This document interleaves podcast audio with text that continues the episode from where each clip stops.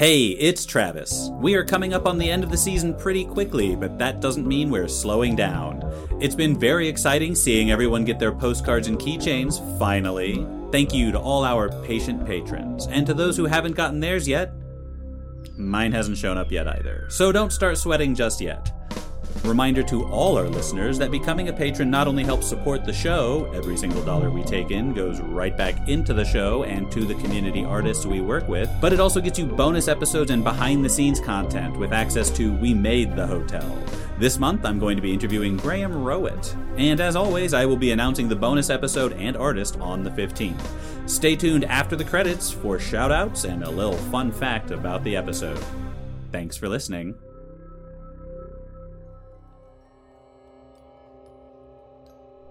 I'm jostled and jerked and sick.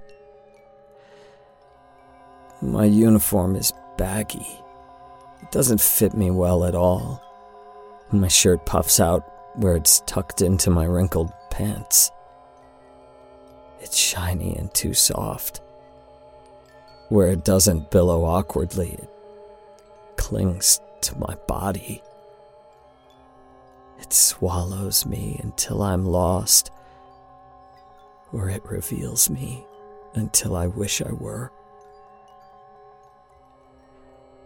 And the shoes are too tight. Inside my supply closet, it's dark and close, and the bare bulb hanging above me glows warm and orange. The light doesn't quite reach the far wall behind me. I'm not sure how far back it goes. I could reach my hand out and maybe find the wall just beyond the shadow. Maybe there isn't even enough room for me to lay down without curling up.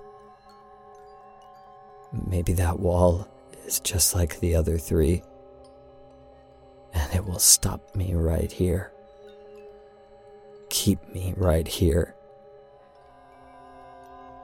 Maybe if I reach out to that dark place, it will take my hand, then my arm, then all of me. Maybe I can follow that nothing deeper and deeper into wherever it goes. Maybe that way leads to the hollows and bloody pipes of the hotel herself. A labyrinth of secret passages and staircases to nowhere. Maybe the drywall breathes and the black mold whispers warnings of the horrors it can't forget. Maybe it leads nowhere at all. I could step into the shadow and wander the flat wastes of the unseeable without thought or feeling. I could go deeper and deeper in, not hoping it would lead me out again, not running from the things that I know give chase, because I put them there, like she put me here. Uh, I've had to chase the people that try to run. I have been the monster that they tell themselves is not, could not be looking back at them in the dark. I know there is no comfort in it. Is there something in the dark of my closet now? Looking back at me without comfort? I steady myself against the wall as my closet is jostled again. The orange shadows tilt as the bulb bobs above. But the light never quite gets in every corner. Some shadows are resilient. I have to stay ready in case the guest needs me, in case she needs me. Upstairs, room 900 is ready. I know it will never see a guest. We've been having trouble getting the guests to their rooms. Madame Hotel is. She's been. Outside in the lobby, I can hear screaming. Not a constant, painful, panicked scream. They're not being hurt or chased. I know what those screams sound like. I maybe have screamed those screams myself. At first, it was like that. At first, it was sharp and piercing, a sustained scream of an animal's panic. But when it ended, it didn't cut off. It didn't raise in pitch and then screech to a guttural halt. It didn't muffle and gag or simmer until it boiled. It didn't gurgle over into a wet cough. It didn't pulse with bleated, racking breaths. There's lots of ways to scream. Almost as many as there are ways to die.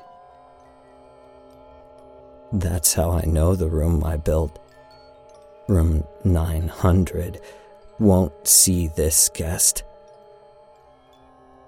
They're not dead. They're not even dying. They are out there, screaming.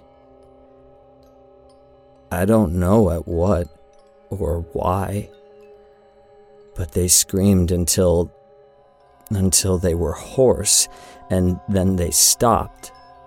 They stopped screaming. Not killed or hurt or changed. Whatever happened out there, they lived through it. They're out there still. And sometimes they start screaming again. It comes in waves, low and dreadful, mournful and terrified, begging and demanding and thoughtless. The last sound they will ever make, over and over and over. There are long, long stretches of time, I don't know how long, between the screams. And they're getting more distant. Farther and farther, but never closer to their room. The room is dirty. Not that it wasn't ready for the guest I mean that the mattress is wrapped in plastic to protect it from whatever stained the sheets. The ceiling is yellow from nicotine and has brown from leaking water that never got plugged. The TV still has rabbit ears, but I don't know if they pick anything up. Guests don't usually have time to watch TV. Sometimes they do, but I don't know if they watch what they normally watch or if it's something the hotel just shows them. I don't know what your regularly scheduled programs are. There's no shower curtain, and the toilet doesn't flush. The carpet by the air conditioner is always a little wet, so it's always a little stinky. That's what I mean when I say the room is dirty. Even if you tried to clean it, but y- you wouldn't. Or the guest wouldn't. Probably. I don't know who they are. I'm still slowly rocking, silent in my place. It's dirty here too, but it's kind of supposed to be so it doesn't show as much. It's one of those little things you don't notice, you notice. A closet full of cleaning supplies that you expect to be dirty, and a room where nightly strangers live thoughtlessly that you expect to be clean. I don't expect anything when I look into the places I can't see. The freedom of fear is a terrible trade or a terrible lie. The dark will come for me if it's there. I can't will it away. I can't force its hand. All I can do is worry it over and over again in my mind until it doesn't matter if it's real or not because it's here, consuming me. I focus on the supply closet door. I ignore the fear. Or I stop trying to control it. Resisting it is exhausting, so I let it run free and think about the room I built for the guest. Their fear will burst through their control before they have time to. Oh. Well, if the room was getting used, it would anyway. It was going to be fast this time. It's not always fast, but this one was built for shock and striking speed. When the guest closed the door behind them, before they could let go of the doorknob, it would have pierced their hand.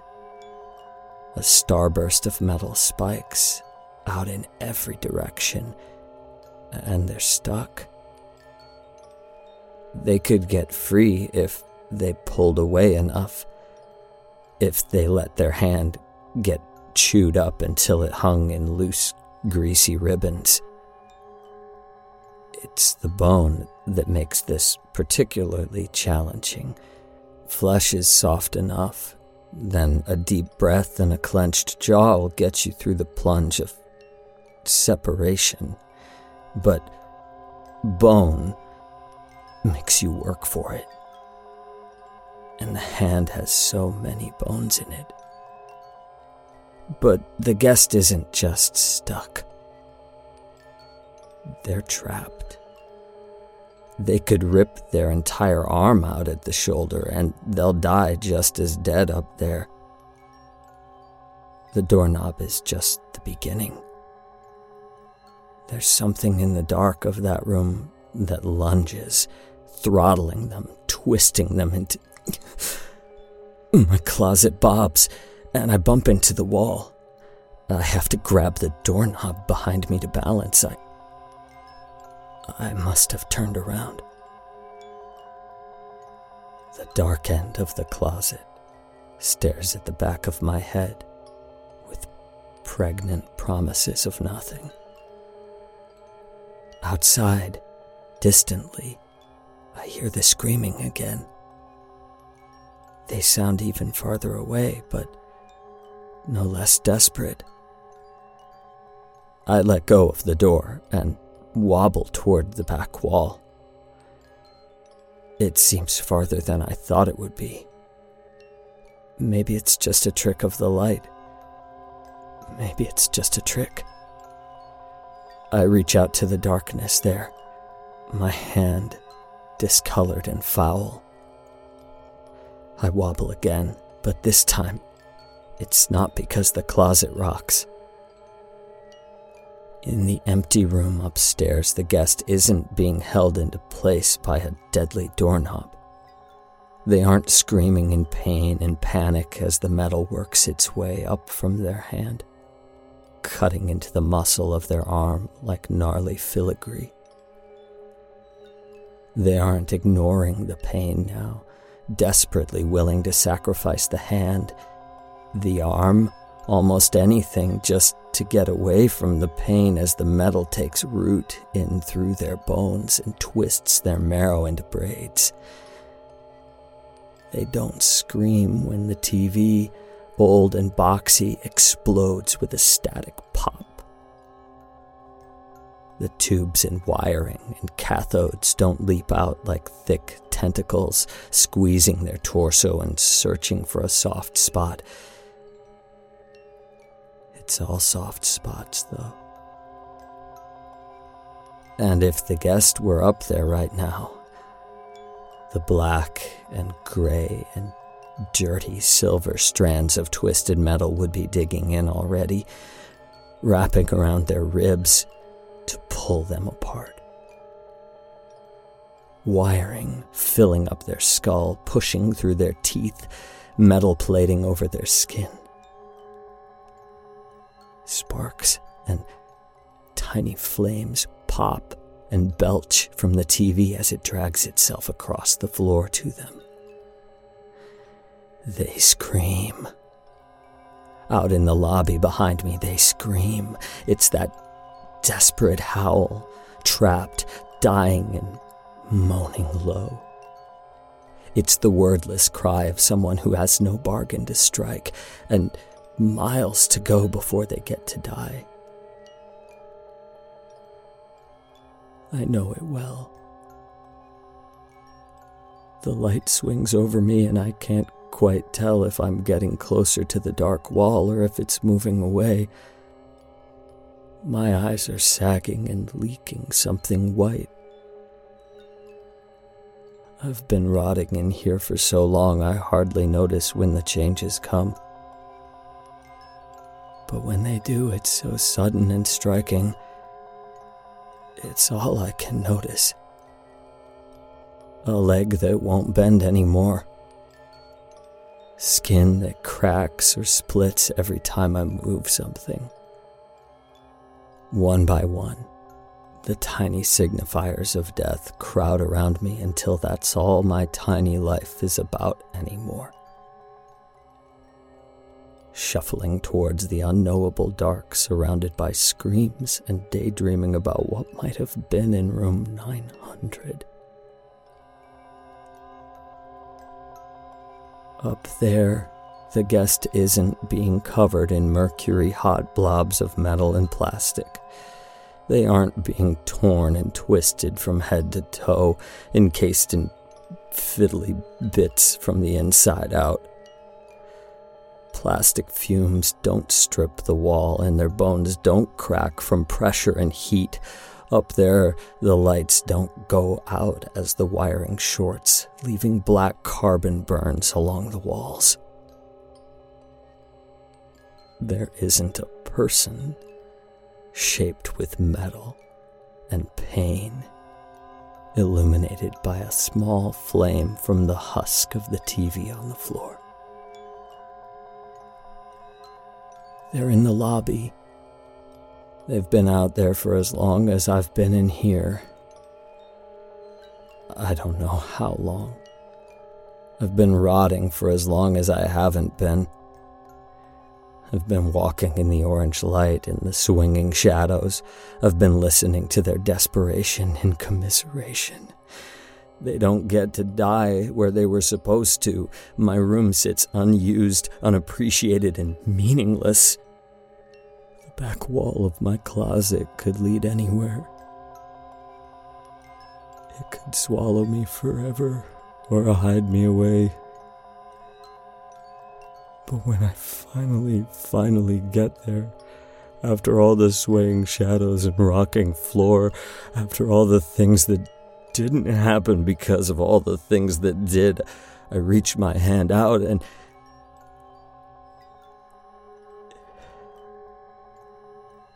It's just a wall. Just like any other wall in the hotel. Whatever that means. Now that I'm close enough, I can see the light does reach back here. A little. Enough that I can see the faded wallpaper and brickwork poking through. The fear I thought I let loose in my mind was always free, was always dangerous, was always harmless. The only thing that anyone should be afraid of here is me. I hear Madame Hotel's voice in my head. She's mad. Oh no. Oh no. My supply closet rocks again, disturbed by the door being swung open suddenly. The owner's skeletal form blocks me from seeing much, but before we rot away to nothing, I can see the lobby enough to know why the guest has been screaming for so long.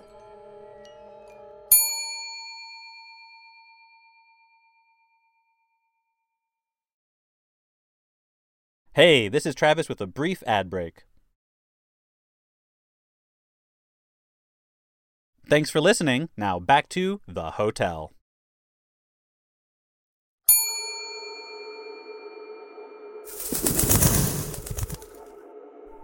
The freedom to go anywhere is not a luxury when we are nowhere. My office, the manager's office, the void, the lobby, the rooms, outside, inside, these walls, no walls. It's all here. Like a child fighting its bedtime, the boundary is real, but the consequence is meaningless. Either way, they will be asleep soon. Either way, they will be in their home still. And tomorrow, bedtime comes again. They wail and fuss, but do they give a single thought to what they would do without boundaries? No. They can't fathom the full scope of their desire. They only know that it burns in them. What else can they do but fight the only way they know how? With tears and noise. Debbie Houston has been supplying us with hers for I don't know how long. I glanced at her life when I made up her card. Madame Hotel, clinging and hovering over me the whole time, buzzing and cooing, mood changing with each heartbeat. She's interested in them, I think. Curious is not the right word. How could she be curious? How could she not already know? When she asks her questions, does she want to know the answer, or does she want to know if I know the answer? For that matter, how do I know the answer? Has she given me all that I know? All that I am? And if not, who could I ask for answers of my own? Perhaps I wouldn't understand them if they were provided. Perhaps they already were. I ask no questions. Instead, I do the work, as expected, as best as my considerable abilities will allow. And Madame Hotel's irritations and giggles are my only answers. Miss Houston arrived long after sunset.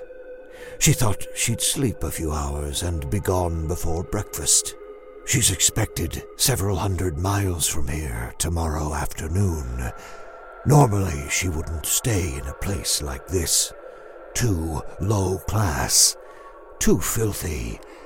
But she doesn't think she can make it the rest of the way. She's right.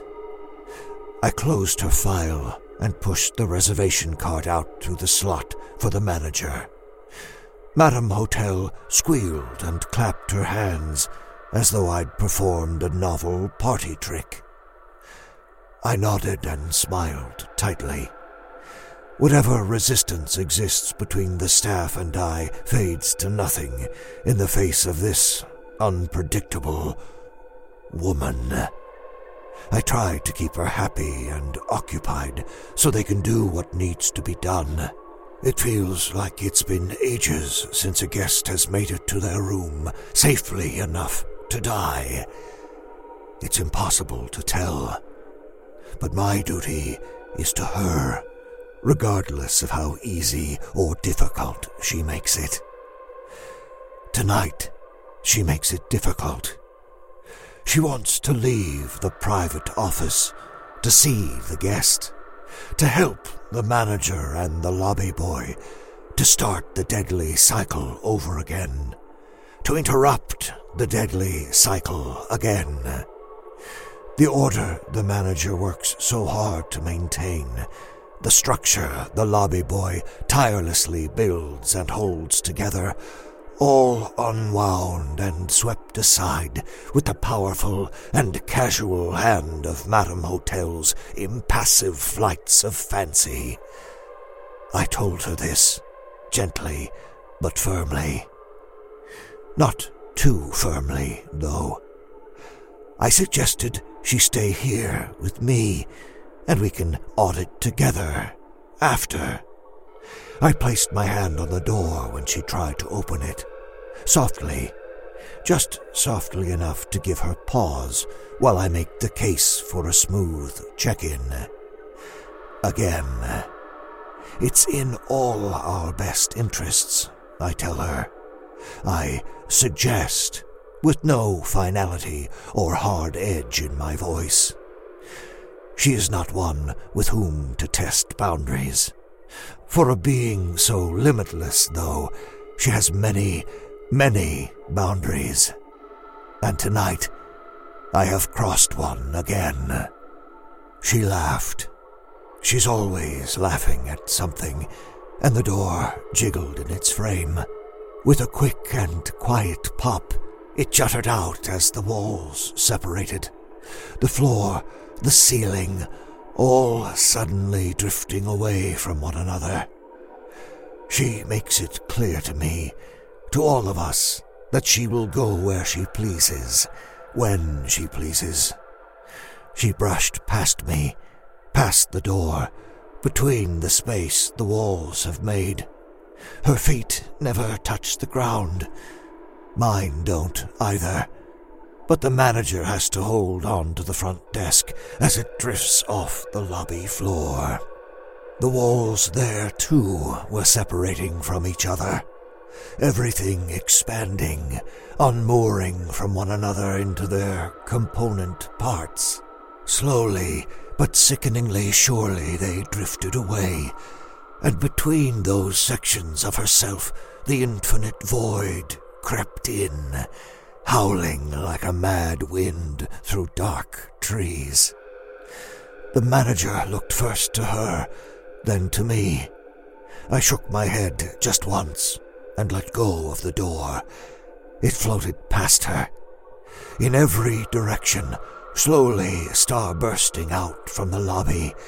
Walls, ceiling, floor, furniture.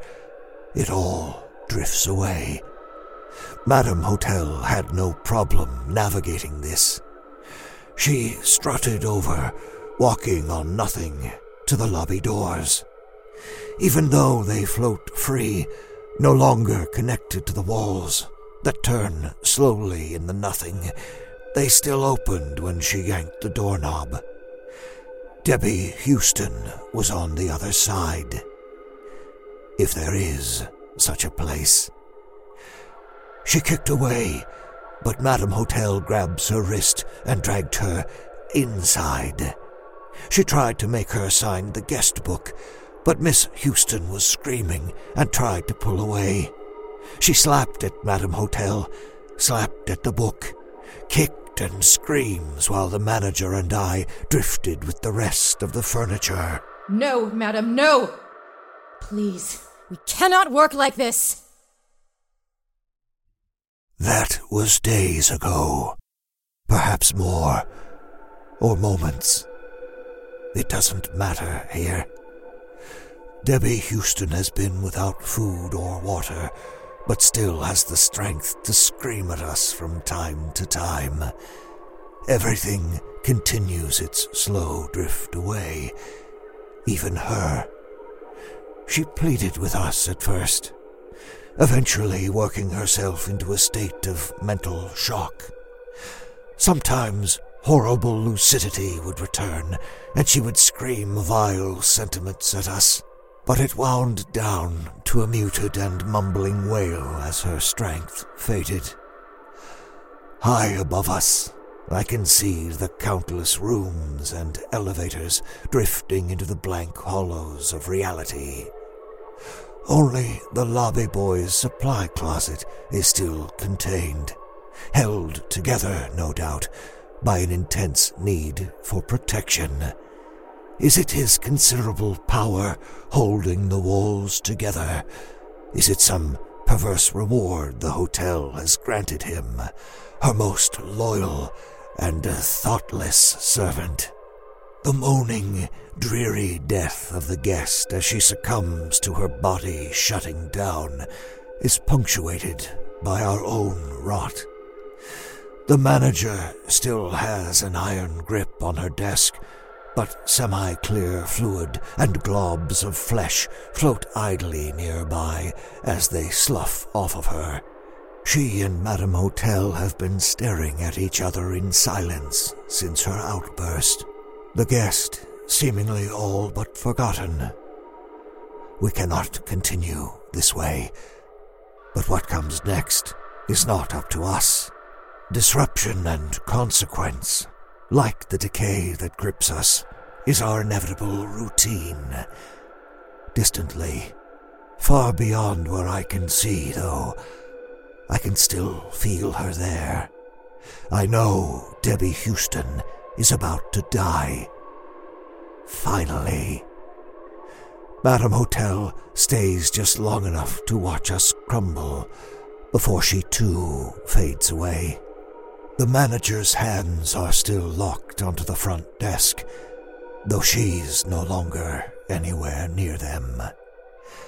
Knowing she'd want to check on her lobby boy, and knowing I only have a few minutes left before I'm drifting in pieces too, I turn myself quickly, and in an instant I'm at his free floating closet. I throw the door open roughly, startling him he clearly had no idea what was going on out here. Just before we both collapse, I hear her voice in my head. I know exactly what to do with you three. The Hotel was created and produced by Travis McMaster and Mark Whitten, starring Kelly Nienaltowski as the manager. Mark Whitten as the lobby boy, Graham Rowat as the owner, and Christa Lewis. Music by Lauren Pokorney, West Rodri, and special guest composer Zach Tatom Drake.